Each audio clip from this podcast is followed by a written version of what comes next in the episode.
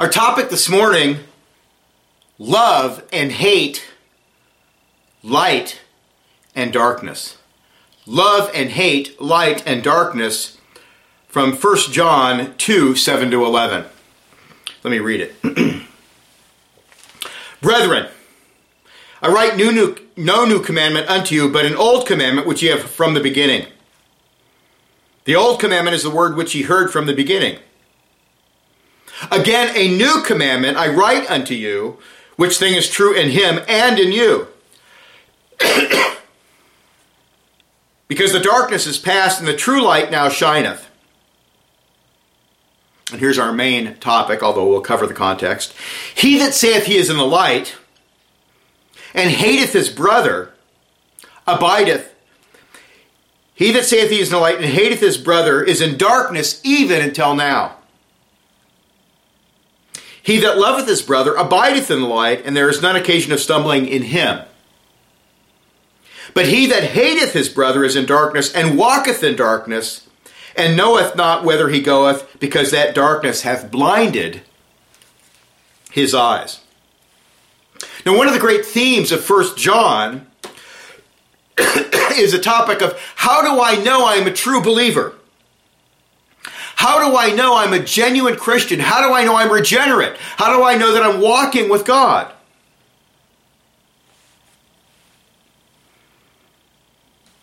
This theme is important for a few reasons. One is that the Gnostics, which is one of the main her- heretical groups that John had to deal with in his day, the Gnostics, viewed religion as kind of an intellectual enterprise that did not necessarily affect one's life. They did not see any need to keep God's commandments, and they did not see any need to exercise love to other Christians. It was all intellectual, it was all up in the head. It didn't affect the life. Everything was intellectual. For them, Christianity was purely an intellectual affair, a philosophical matter. Well, we do not have any Gnostics in our day. we do have a great problem with antinomianism. In evangelical circles, the leaven of the dispensational heresy is still quite strong. They teach what has been come to be called easy believism, or the idea that justification and redemption does not need to be accompanied by all the other saving graces, which is what our confession of faith teaches. They deny the biblical requirement of repentance and sanctification because they wrongly believe that to insist on these things is a denial of salvation by grace alone. That's why it's always crystal super important to make a distinction between justification, which is solely by faith alone, not by the works of the law at all, and sanctification, which is a process in which the, the believer has to cooperate with the Holy Spirit in him as it applies the Word of God to his heart and has to die daily, has to put off sin daily, has to grow in grace in the knowledge of Christ. the Bible, however, teaches that we are justified by faith alone apart from the works of the law. But once we are justified, we are required. We are required to pick up our cross daily and follow Christ. In a life of separation from the world, a life of sanctification, a life of imitation of Christ, a life of following Him daily, not self, not ego, not the flesh, not sin.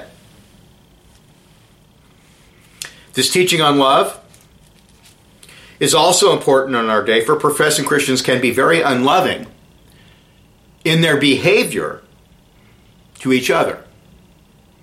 Sad to say it's true, and it's a terrible witness to the world because the world should look at our love for each other and say, there's something going on there that I need to know about. There's something going on there that is true, that's real, that we don't have. But when Christians act like the heathen, when Christians treat each other poorly, they do not shine forth the light of Christ. Professing Christians can be unforgiving, gossipy, backbiting, petty, uncharitable, selfish, and unkind. if professing Christians cannot get along and do not treat each other with love, then the world will take notice. And the preaching of the gospel will suffer. Why should I believe what you say about the resurrection and the cross of Christ when you live like a heathen? Today, so many churches are like the world and are a basket case, ethically, that they are not being a salt and light to our pagan culture. They're not. Because they've syncretized with the culture. They're imitating the culture. They're compromising the faith so they can be more acceptable to the world. That's a terrible thing. Now, before we examine this section of Scripture in detail, there are a few introductory matters to consider first. John addresses the Christians as beloved. This word here, agapitos, occurs 61 times in the New Testament, 10 of which are in the Johannine epistles. In the Greek translation of the Old Testament, this word is used at times to translate Yahid, which means uniquely beloved somebody who's specially loved. And this was the designation that applied to a special son in the Old Testament, such as Isaac. This background is reflected in the synoptic use of agapitos for Jesus as God's beloved son. He's the beloved son. He's the uniquely loved son of God. God's love for him is unique. It's special. See Mark 1.11 and 9.7. In the Greek Old Testament, it is an adjective used to describe God's beloved people. Jeremiah 6.26 and 31, Psalm 60 verse 7, 108 7, 127 verse 2, etc. This covenant designation is carried over to the New Testament epistles, where Christians are called God's beloved, called saints. Romans 1 7. Christians are beloved because God loved them. Not because they were lovely, not because they deserved love, not because they were intrinsically uh, lovable, but because of God's mercy and grace in Christ. This love and mercy that comes to us through Christ is the background of our passage here. This love of God through Christ is made explicit in 1 John 4 11. Beloved, if God so loved us, we in turn ought to love one another. In other words, how dare you not love your Christian brother? You are God's enemy. You are a wicked, rotten, vile sinner. And God had mercy on you, and God loved you, and God showed his compassion toward you. How dare you not show love and compassion toward his people? To not love our brother is in a very sense to deny the gospel by our behavior. God did not love us because we were lovely or worthy of love. We were the opposite of that. We were God's enemies when Christ died for us. Believers must learn to love other Christians for objective theological reasons, not because of subjective feelings or preferences. You're not going to have warm, tender feelings toward every Christian you meet. That's just the way it is. But you have to love every single one of them, for God commands it. And then, second, the command to love follows upon the need to keep the commandments of God.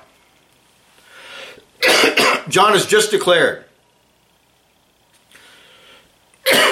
that the proof that someone is a genuine Christian is that he keeps and delights in keeping and continues to keep the commandments of the Lord. If you love me, Jesus said, keep my commandments. The test of whether we are a real Christian is not how exciting of an emotional experience we had when we first believed. It's not whether we went to the front of the church and signed a card or paid a, prayed a special prayer. In the so called altar call, which all is unbiblical. It is ethical. It is ethical. Are you keeping the moral commandments of God in the Old and New Testament? The only safe test is keeping God's commandments, or what the Old Testament calls covenant faithfulness. I brought you out of Egypt. I've saved you. I've delivered you from bondage. I've delivered you from a cruel, tyrannical slavery. I brought you to the mountain. I've given you my moral law, my holy law. Now show me you love me by keeping my commandments. Covenant faithfulness. Covenant faithfulness. The teaching from the New Testament is really not hardly different from the Old Testament at all. The major difference is, is that Christ has come. We have a greater effusion of the Holy Spirit. There's a greater, uh, we have less of an excuse to not obey than Israel. We should be more obedient. We should be more faithful. And of course, Jeremiah 31 says we will be if you're a Christian.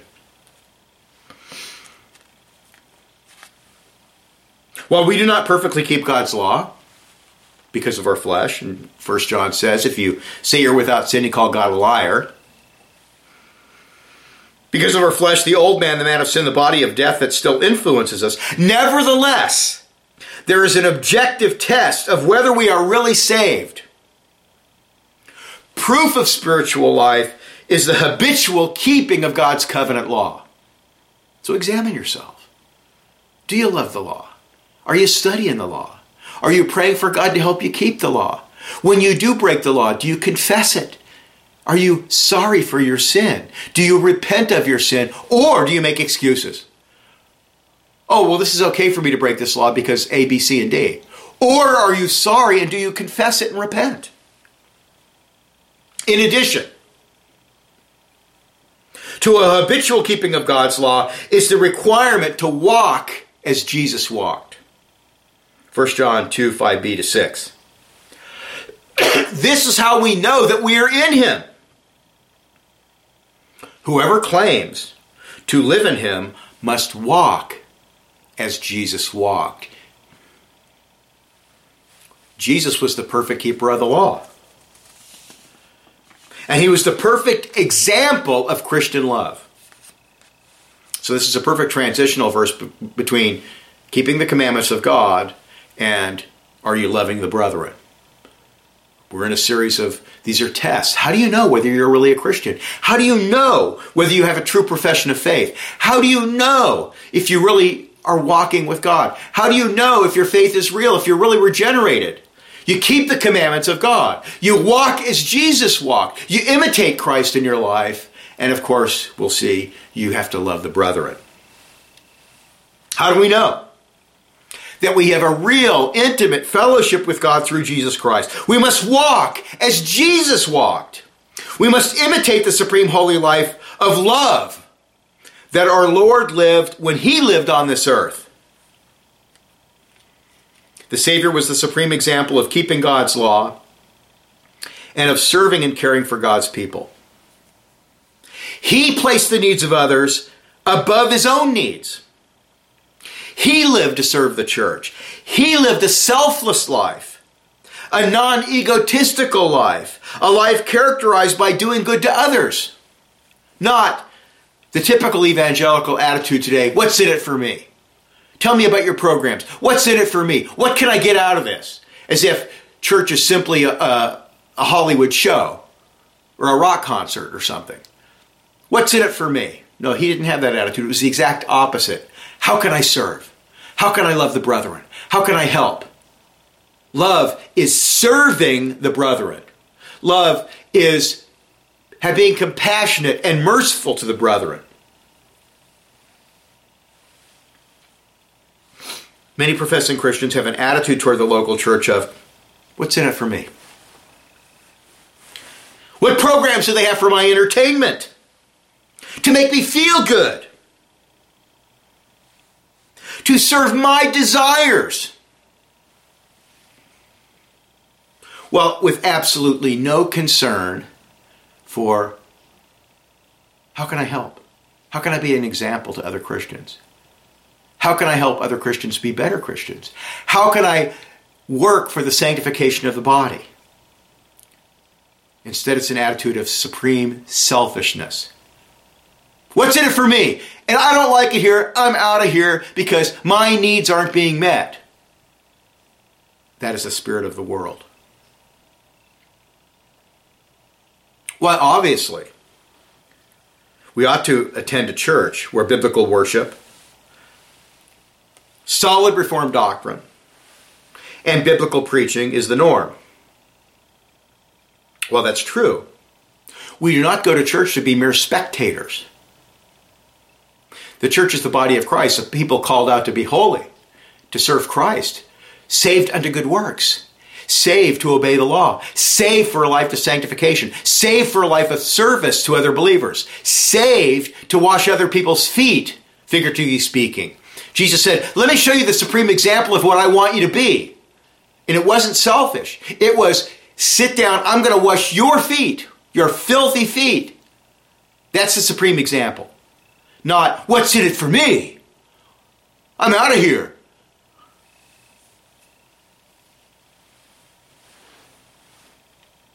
We are to love the brethren as Jesus did. We are to serve others. Service to others. What can I do to help? We are to be forgiving. We are to do what we can so others will grow in grace and will better follow Christ. There's nothing more sickening and hypocritical and somebody who not, does nothing but criticize and offer no solutions. What can I do? There's a problem here. What can I do to help us solve this problem instead of there's a problem here. Bye. I'm out of here. I'm going to go find a church with a better rock band. No. A Christian says there's a problem here. What can I do to help? What can I do to make the situation better? We're to seek peace and reconciliation and not give up on weak sheep or the little lambs who struggle. If we do not seek to love the brethren as Christ loved them, then we are not true Christians. What did Jesus say in that Matthew 18? If there's a hundred sheep and one of them gets lost, and he's way over in, on a cliff somewhere in a crack, the shepherd's not going to be satisfied until that sheep is retrieved. He's going to do what he can to retrieve that sheep. It's not, oh, too bad for the sheep, man. Let's have a party and say goodbye. People who leave congregations for selfish, egotistical reasons are unloving and are not exhibiting the traits of a real believer. There are times when it's, you know, if your church is engaging in some gross worship corruptions and you've gone to the session and you've talked to them and they told you to pound sand and they're saying we're committed to syncretism. They're not going to say this, but this is what they mean. We're committed to syncretism. We're committed to uh, breaking uh, commandments related to worship. We're committed to that and we're not going to change so just too bad, then you have a legitimate reason to seek a transfer to a better church. But you don't have a legitimate reason to leave because of a personality difference or some selfish, stupid thing about the potluck dinner or something.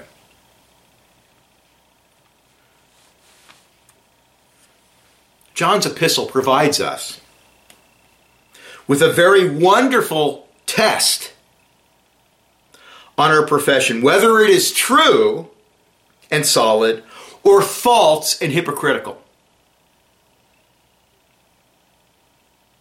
Are we keeping the commandments of God? Are you keeping the Sabbath? Are you skipping church for non legitimate reasons? Are you skipping church when you're truly sick? Or are you skipping church because you don't feel like being there? Are you lying to your neighbor? Are you a gossip? Are you a grumbler? Are you keeping the commandments of God? Are you loving the brethren? Even people you may not like personally, you may, you may not want to hang out with, but they're been saved by God. They're Christ's sheep. Are you loving them? Are you compassionate toward them? Are you forgiving toward them? Are you willing to overlook the minor rubs and offenses? In the name of love, in the name of Christ, or are you harsh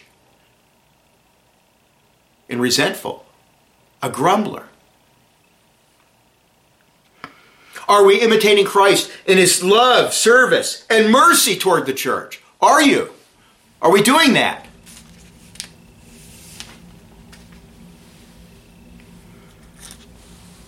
Take this test. Apply it to yourself. Be honest with yourself. If you are sitting at home when you ought to be in church because you do not love the brethren, and you're unforgiving, and you're backbiting, then it is time for you to repent and see what you can do to help, to serve, to extend the love of Christ, to be compassionate rather than selfish, egotistical. Christianity has ethical and social effects. Where the effects are absent, true faith is absent. And then we'll look at an old yet new commandment. The way John begins this is fascinating. John begins this section by reminding the believers that this command is not new. Brethren, I write no new commandment unto you, but an old commandment which ye have had from the beginning. The old commandment is that which ye have heard from the beginning. Again, a new commandment I write unto you, which thing is true in him and in you. The darkness is past, the true light now shineth. John uses I and you, indicating his special authority as an apostle. The commandment is not new, for it is found in both the law of Moses and, of course, in the teaching of Jesus Christ. In Leviticus 19:18, God instituted, instructed the covenant people to love their neighbor as themselves. The Jews and Christians had been taught the importance of loving one's neighbor. And Jesus told us that the term neighbor applied even to the non Jew. You have to love your neighbor, even if he's a Samaritan. You have to love your neighbor, even if he's a Gentile. You have to love your neighbor, even if he's a non Christian. Treat him lawfully, treat him with kindness, treat him with compassion.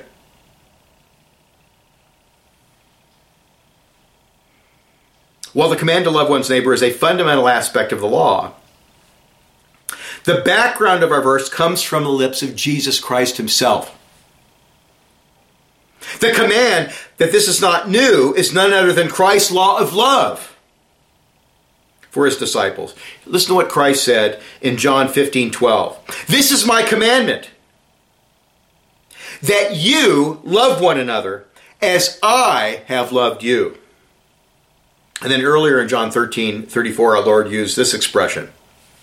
Listen to this. A new commandment I give unto you. So John is alluding to this. A new commandment I give unto you, that you love one another. John is saying, look, I'm going to tell you something that you already know, that you've already heard, that you've already been taught. It's nothing new here. From the first time you have heard or read the gospel, you have heard this particular doctrine emphasized by Christ Himself. This necessity, this absolute necessity of loving one another. This is an old commandment. It is an essential teaching on what it means to be a true Christian, to live as a Christian, to act as a Christian, to love as a Christian. An integral teaching of Christ is the conception of the church as the family of God with the members loving each other. This teaching of loving each other recurs six times in our epistle in its five chapters. So it's a main theme of the epistle of 1 John.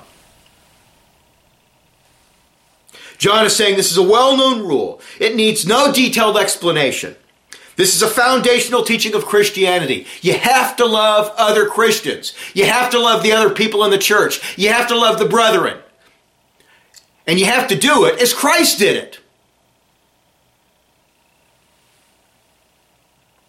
The obligation to walk as he walked, noted in the last verse, both implies and leads up to the old yet new commandment of verse 7 and 8 which is explicated in verses 9 to 11. This command has continually been enforced since the beginning of history. Yet with the incarnation, the example of Jesus Christ, and his perfect redemption, the perfect example of love in history, the only perfect example of true love in history, he was willing to die for his enemies. Is in a sense new because of Christ. It is in a sense new, it is relevant, it is fresh. Look at what Christ did. Look at what Christ did.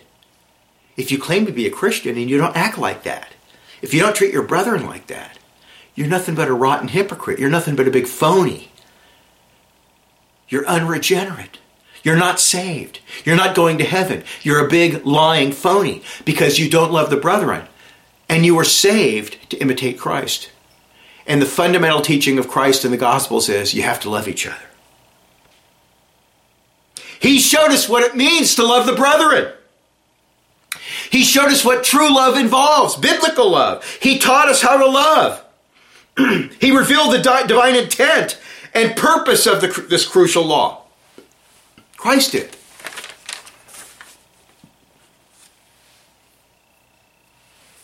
It is noteworthy that John,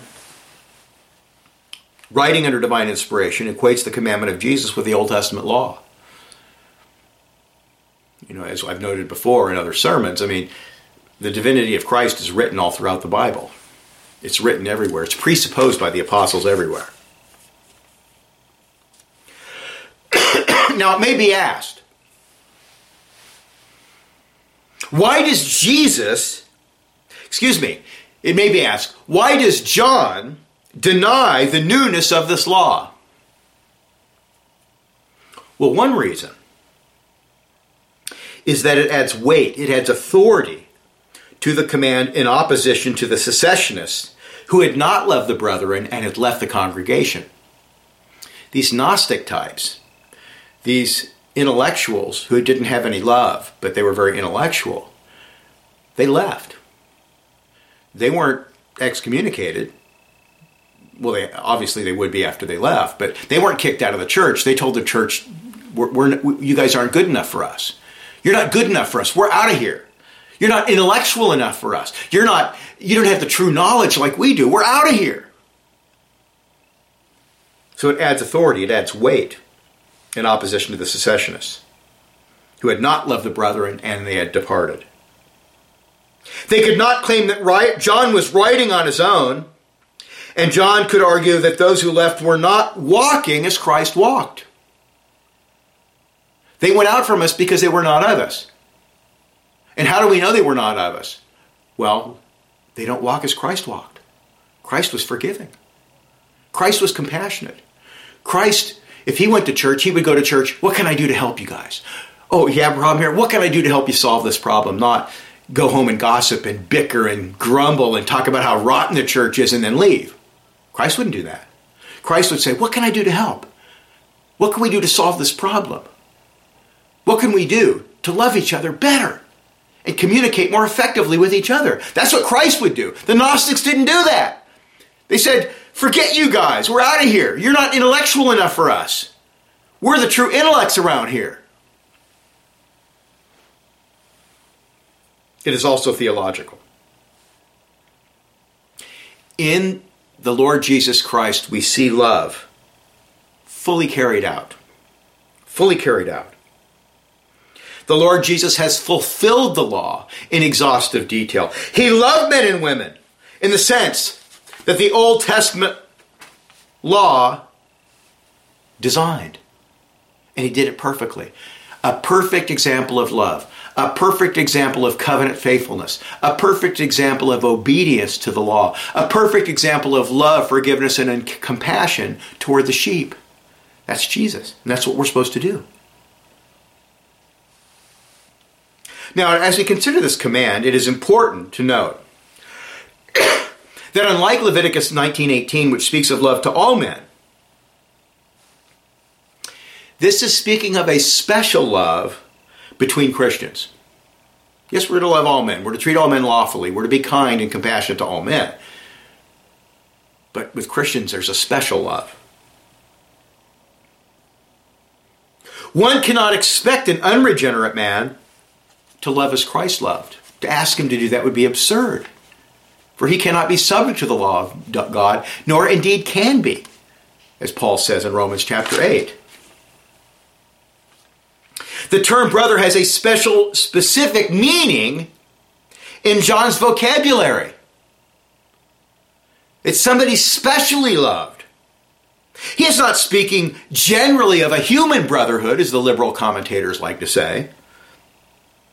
It is not a synonym with the neighbor in the story of the Good Samaritan, Luke 10, although that's absolutely true and we have to love the, the non Christian. It refers specifically to those who profess Christ. It refers specifically to Christians, to those in the church. The selfless, self sacrificial love of Christ is something the world cannot know. You can't know it. And that's why John is saying this is how you know somebody's regenerate or not. Because the world can't do this. The world can't get along with Christians. The world can't love Christians in a special way. The, the world can't love and be forgiving and compassionate toward Christians. It can't. It's the world. It's in darkness. It walks in darkness. That's its realm of influence. It can't do it. This is for Christians. It is a foolish and nonsensical thing to expect unbelievers to understand or practice Christian ethics. Now, if you have a Christian nation, obviously all your ethics are incorporated into the law, the criminal law, and they're punished for what they do. And they have to keep in line or they'll have to experience the sword of the state. But uh, you can't expect an unbeliever to understand spiritual truth and act upon it. They don't do that.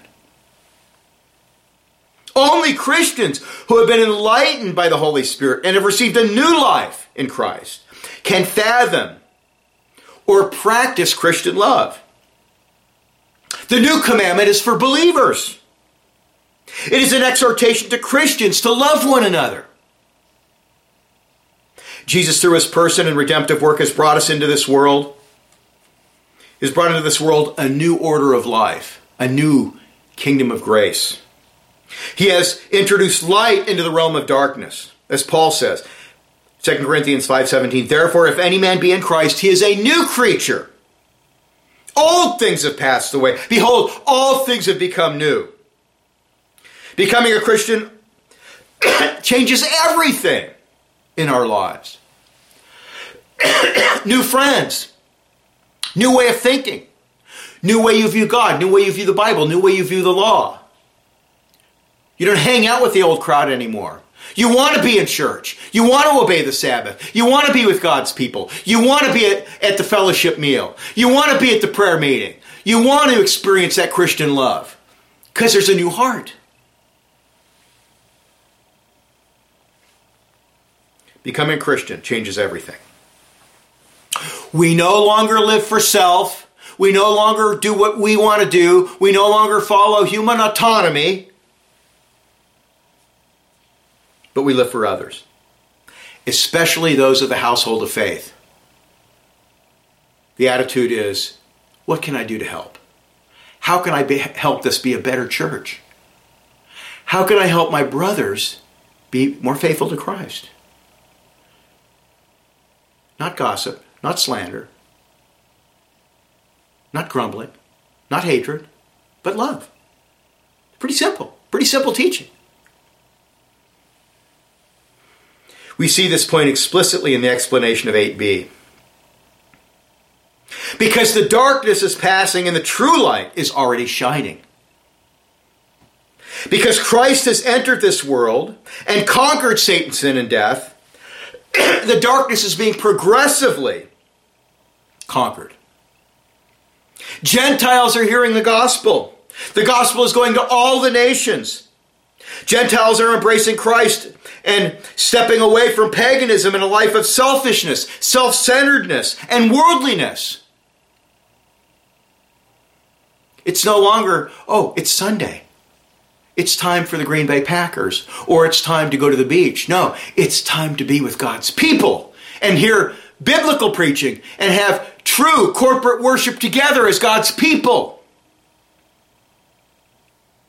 They have put off the old man and put on the new. And thus they love for Christ. And they live for Christ. And they live and love the church. They don't live for self. The true light is shining. It's gaining ground. The beams of light, or the efficacy of Jesus' redemptive work, is transforming us more and more into the likeness of Christ. Step by step, you're understanding the word better. Step by step, you're growing in the knowledge of Christ. Step by step, you're learning to be more and more like Christ. Step by step, you're learning to obey God's law better and apply it more effectively to your life. There's a progressive sanctification where we want to serve and love other Christians.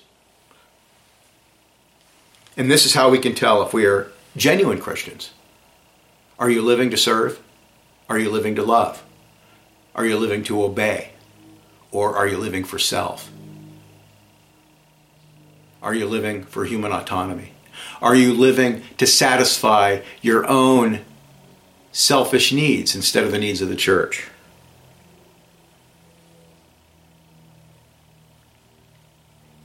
The present continuous tense is used, indicating that this process of light diffusing the darkness continues even to our day and moves forward. The ideal sanctified state of things has already begun and continues to grow.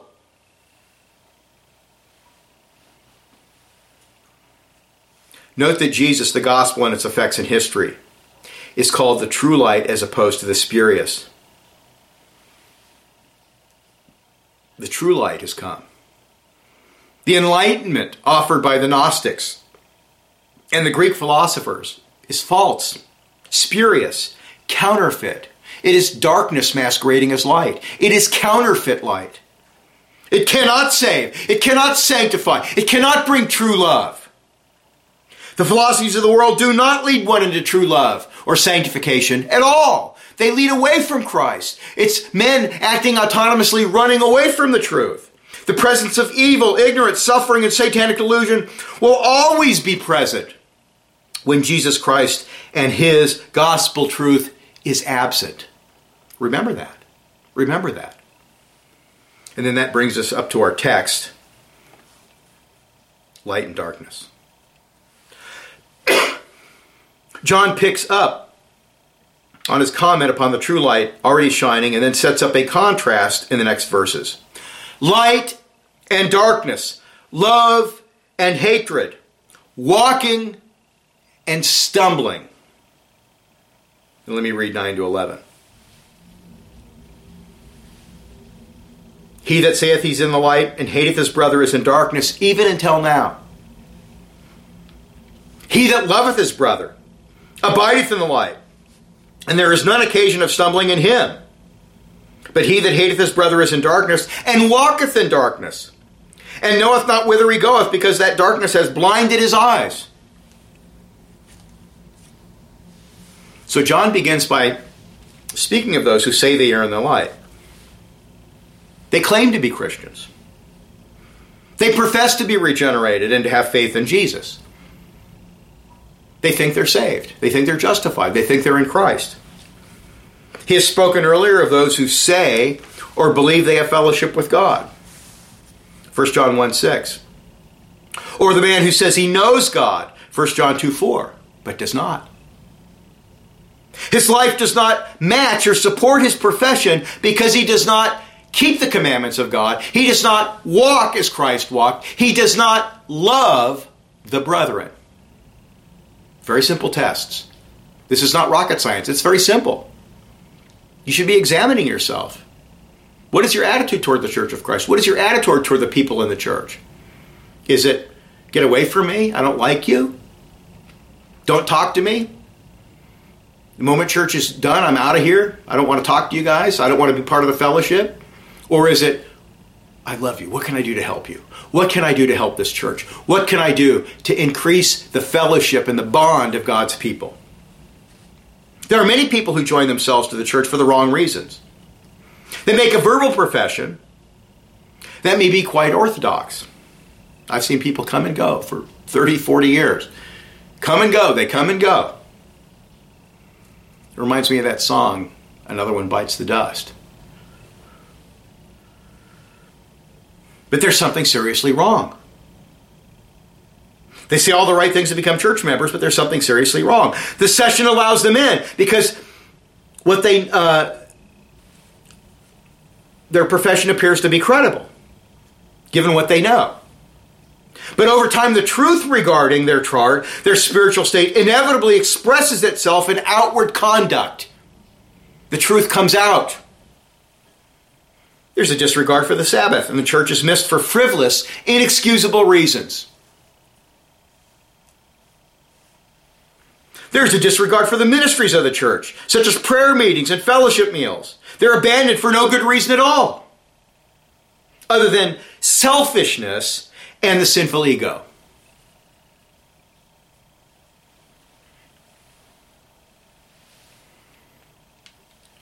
They had fellowship meals in the New Testament period. They were called love feasts. Why would you not want to be with other Christians and fellowship with them? It's the Sabbath. You're not supposed to be at home watching TV. You're not supposed to be out hiking. You're not supposed to be going to the beach and surfing or scuba diving or skydiving or whatever you want to do. You're supposed to be with God's people. You're supposed to be hearing public worship. Yes, you go home after church and you have family worship and you do and you can read and do things. But why aren't you in church? What's wrong? What's wrong with you? Why aren't you in church? Why aren't you at the prayer meeting? Why aren't you at the fellowship meal? What's wrong? Is it that you lack the love of God's people? That you cannot imitate Christ? He'd be there. There's a disregard of lawful covenant vows because self and sin is placed above the church of Christ. There's a disregard for the brethren, and that grudges are held, forgiveness is not extended, fellowship is avoided, and grumbling and complaining over every little thing becomes the norm. Minor faults and offenses are magnified and not overlooked in love. Sins that have been repented of are not forgotten or forgiven. They're brought up even years after the thing happened. Love doesn't do that. Christian love doesn't do that. Can you imagine if Christ did that to us? We wouldn't have a chance because we, we're sinners. We need Christ's forgiveness. Remember what a man really believes will eventually come out in his conduct. He says he loves the brethren. He claims to be loving like Christ, but he acts like a pagan, like a man in darkness. Ye shall know them by their fruits. Many will say unto me in that day, Lord, Lord, have we not prophesied in thy name and done many wonderful works in thy name? And he will say, I never knew you, you workers of lawlessness. True love obeys the law of God. True love keeps one's covenant vows. True love regards other Christians as more important than self. It does. True love wants to serve rather than be served. True love does not hold grudges. It does not refuse to overlook small offenses. The minor rubs that occur and perceived wrongs. If you're in a group of people that are sinners, and Christians are redeemed sinners, you're going to have minor rubs. You're going to have personality differences. You're going to have people that you wouldn't hang out with normally. You're going to have people that may be very different than you. You may have people that are old who listen to uh, old dance music from the 40s. You may have all different kinds of people together. You have to learn to overlook those small rubs and offenses in love. You have to learn to be forgiving and communicate and speak the truth in love. You have to learn to have compassion and love toward each other or you'll never get along. And the church will be a miserable place and it will not shine the light of Christ to the world. True love is always seeking peace, fellowship, reconciliation, and the greater good of the body of Christ. True love, as Paul says, does not seek its own. It's not selfish. It's not what's in it for me. It's what can I do for you?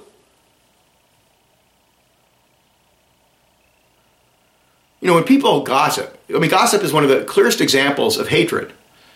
If you really love that person and they did something wrong, go talk to them. Tell them to their face. Pray for them help them repent. If you're just ripping them behind their back, you're not doing anybody any good. You're nothing but a phony. True love is kind, compassionate, merciful, like Christ. True love walks as Christ loved, walked. True love loves as Christ loved. Read the Gospels. The apostles were not even close to being perfect. They, sometimes they look like bumbling idiots. And Jesus rebuked them for their lack of faith. Peter denied Christ three times with curses. They were egotistical. And yet Christ loved them and he served them and he worked with them and they became the greatest preachers in history.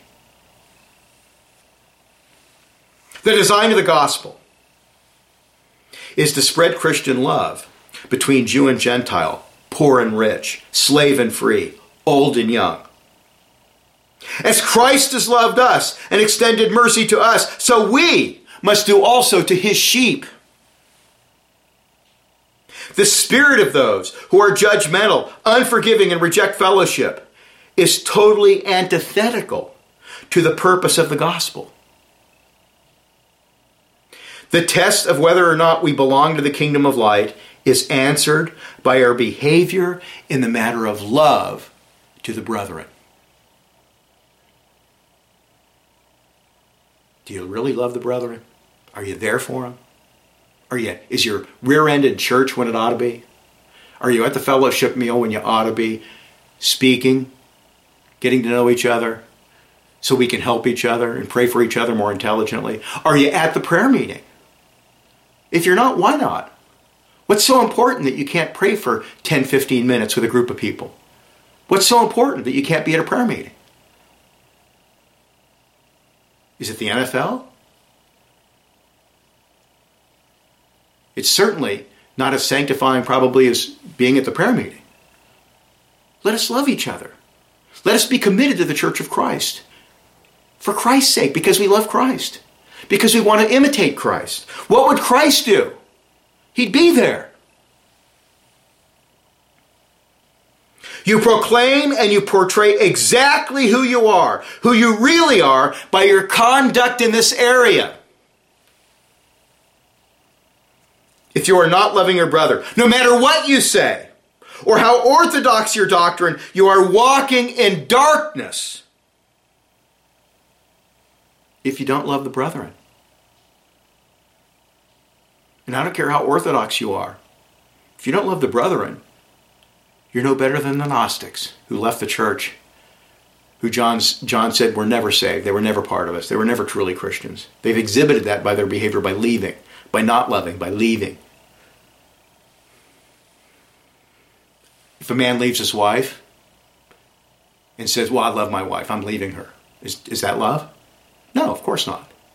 If he loves his wife, he's going to stay there and work to have a good relationship. But if you are loving toward the brethren, it is proof you are truly a Christian, living in the realm of light whatever rough edges you may have, whatever defects you may have, whatever areas that you need to work on, and we all need to work on areas. It shows you have the love of Christ. It shows you're imitating Christ. It shows you have the Holy Spirit. It shows you are really regenerated because of that love. This is a crucial test. This is a crucial test. Orthodoxy, of course, is absolutely essential. There is a reason that the Reformed symbols, our creeds, our confessions are so detailed and comprehensive. There's a reason for that. But orthodoxy must be accompanied by orthopraxy. Right thinking must be accompanied by right behavior. If you have the Holy Spirit, you'll have both. The true biblical religion is that we are justified and we are saved to live a holy Christian life. We are saved unto good works. We are redeemed to love the brethren. If you do not love the brethren, then you're nothing but a hypocritical swine and you are walking in darkness. Now we're going to take a little break. We'll come back and we'll deal with the rest of our text. But I hope you see very simple stuff. It's simple. Are you keeping the commandments of God habitually? None of us do it perfectly, but habitually. If you do sin, do you confess it? and repent? Two, are you working hard to imitate Christ and walk like he walked? Is he your standard in addition to the law? Because he, he's the living embodiment of what it means to keep the law. And then three, are you loving the brethren every day? Do you want to go to church? Do you want to be a help? Do you want to say you can serve others in the church and help those? Maybe somebody who had a new child, or maybe an old woman who can't shovel the snow. Maybe there's an old man who needs help mowing his lawn. Maybe there's old people in an old folks' home who just want somebody to come and visit them. Are you loving the brethren? Or are you selfish? Are you just living in darkness and you don't know it?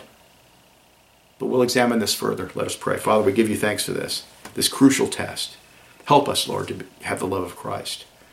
Help us, Lord, to put your church first in all things, to put Christ first in all things, that we would serve the sheep and be kind and compassionate and loving like Christ, that we would work to help others, that we would work for the sanctification of the body, that we would work for its edification, not destruction, that we would work for better doctrine, more biblical worship, that we would work for helping others that need help, who may not have others that can help them, that we would step in the gap and we would help them and love them that we would be kind and forgiving, not mean, not grumblers, not gossipers, but lovers in the same way that Jesus loved. In Jesus' name, amen.